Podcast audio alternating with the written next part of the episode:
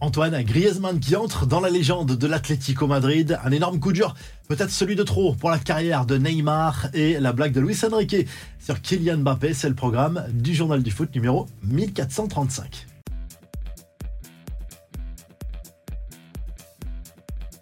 Légende et modeste à la fois, c'est aussi pour ça que l'on adore Antoine Griezmann qui est entré au panthéon de l'Atlético Madrid mardi soir. L'attaquant français a rejoint Luis Aragonès en tant que meilleur buteur de l'histoire du club avec 173 réalisations sous le maillot des Colchoneros. Et en plus de ça, il est modeste parce qu'après son doublé claqué contre Retafe lors du match nul, trois buts partout en Liga mardi soir, il a expliqué devant les médias qu'il n'égalerait jamais la légende aragonaise. La déprime de Neymar, le Brésilien gravement blessé au genou, en octobre dernier, espérait un retour avant la fin de la saison pour pouvoir disputer la prochaine Copa América avec la Seleção en 2024 aux États-Unis.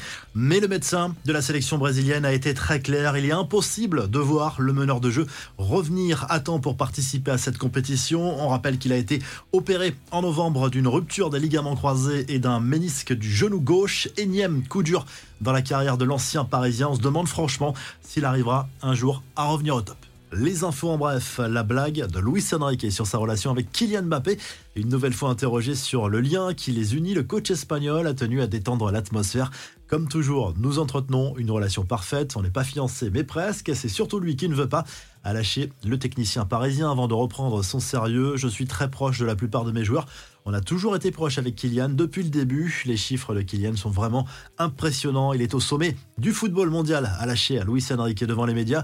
Manchester City rejoint Fluminense en finale de la Coupe du Monde des clubs, même privé d'Erling Haaland, le vainqueur de la dernière Ligue des Champions, a battu le club japonais d'Urawa Red Diamonds sur le score de 3-0.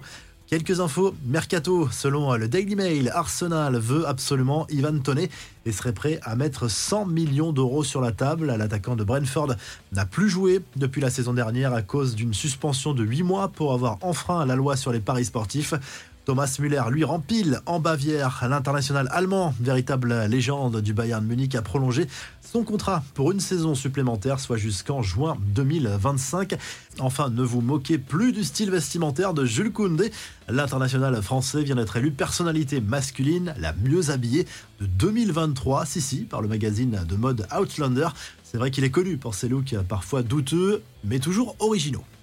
La revue de presse, le journal à l'équipe propose plusieurs unes ce mercredi, dont celle-ci consacrée à l'Olympique lyonnais qui accueille le FC Nantes dans le cadre de la 17e journée de Ligue 1 ce mercredi au Groupama Stadium. Les Gones qui espèrent enchaîner avec un troisième succès consécutif en championnat. En tout cas, ça s'annonce bien pour l'avenir de Pierre Sage qui devrait rester sur le banc de l'OL. Le PSG reçoit Metz au Parc des Princes et Marseille joue à Montpellier. En Angleterre, le Star Sport revient sur les quarts de finale de la League Cup disputée mardi soir. Qualification de Chelsea et de Fulham pour les demi-finales de cette compétition au tir but à chaque fois. Christopher Nkoku a rejoué avec euh, les Blues, son premier match officiel d'ailleurs avec euh, le club londonien après sa grave blessure l'été dernier et euh, Liverpool dans la soirée accueille West Ham toujours dans cette League Cup. Enfin en Espagne, le journal Sport se penche sur le match du Barça contre Almeria ce mercredi soir en Liga. Victoire impérative pour les Blaugrana face à la lanterne rouge du championnat espagnol, mais ce sera